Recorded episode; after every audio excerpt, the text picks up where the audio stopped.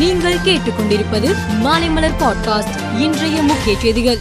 சென்னை ஜாம்பஜாரில் உள்ள பீடா கடைகளில் போதை சாக்லேட்டுகள் விற்பனை செய்து வருவது கண்டுபிடிக்கப்பட்டது. இதையடுத்து பீடா கடையில் இருந்து ஏழு கிலோ போதை சாக்லேட்டுகளை பறிமுதல் செய்து சுரேந்தர் யாதவ் என்பவர் கைது செய்யப்பட்டுள்ளார்.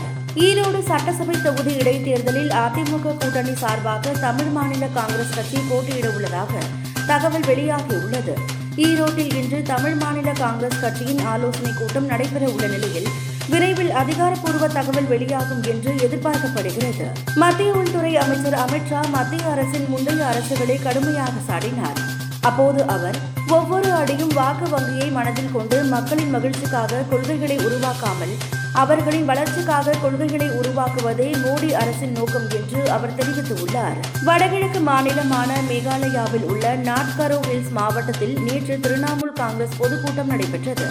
அதில் மேற்கு வங்க முதல்வர் மம்தா பானர்ஜி கலந்து கொண்டு பேசினார். அப்போது அவர் பாரதிய ஜனதா கட்சி இரட்டை முகம் கொண்டது.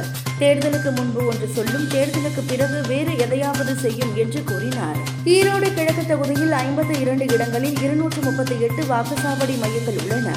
ஆண் வாக்காளர்கள் ஒரு லட்சத்து பத்தாயிரத்து எழுநூற்று பதிமூன்று பேரும் பெண் வாக்காளர்கள் ஒரு லட்சத்து பதினாறாயிரத்து நானூற்று நாற்பது பேரும் உள்ளனர்.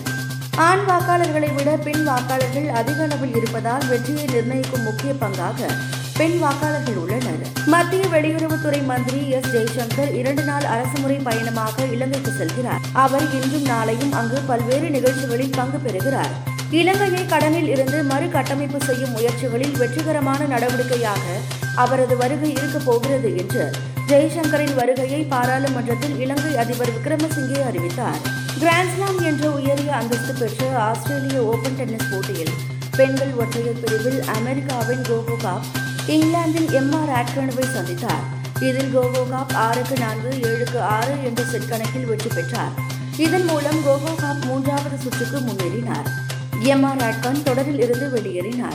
மேலும் செய்திகளுக்கு மாலை மலர் பாட்காஸ்டை பாருங்கள்.